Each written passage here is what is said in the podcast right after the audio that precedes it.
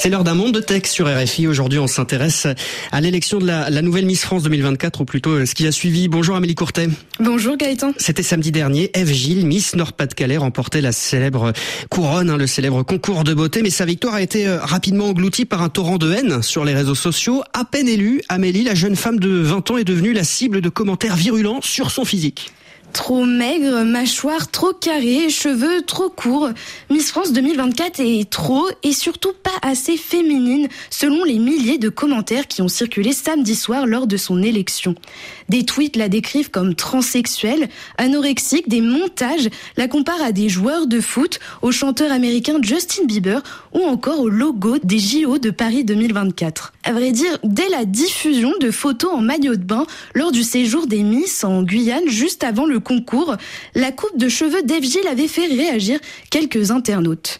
Mais ce n'est rien face aux critiques que Miss France 2024 vient de subir au moment de son sacre.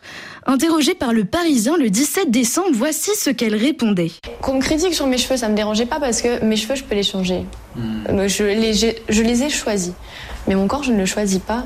Mes formes, je ne les choisis pas. Euh, le métabolisme que j'ai, je ne le choisis pas. C'est des choses, on apprend à vivre avec. Alors Miss France 2024 a reçu beaucoup de messages haineux, on l'a compris Amélie, mais heureusement les soutiens aussi ont, ont afflué. effectivement, euh, d'anciennes Miss France, des influenceuses et même des personnalités politiques se sont indignées et ont pris sa défense. Sur X, anciennement euh, Twitter, la députée écologiste et féministe Sandrine Rousseau s'est dite effarée. Je la cite, nos cheveux et ce que nous en faisons, la manière dont nous les coiffons, ne regarde pas les hommes, point. Marine Tondelier, chef des écologistes, invite de son côté à lâcher la grappe aux femmes.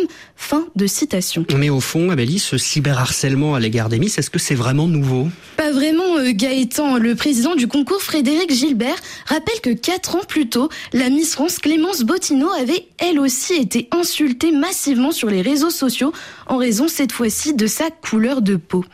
En réalité, ces insultes en ligne, qui visent particulièrement le physique des femmes ou la manière dont elles s'expriment, s'inscrivent dans un phénomène de société beaucoup plus large. Alors, comment l'expliquer?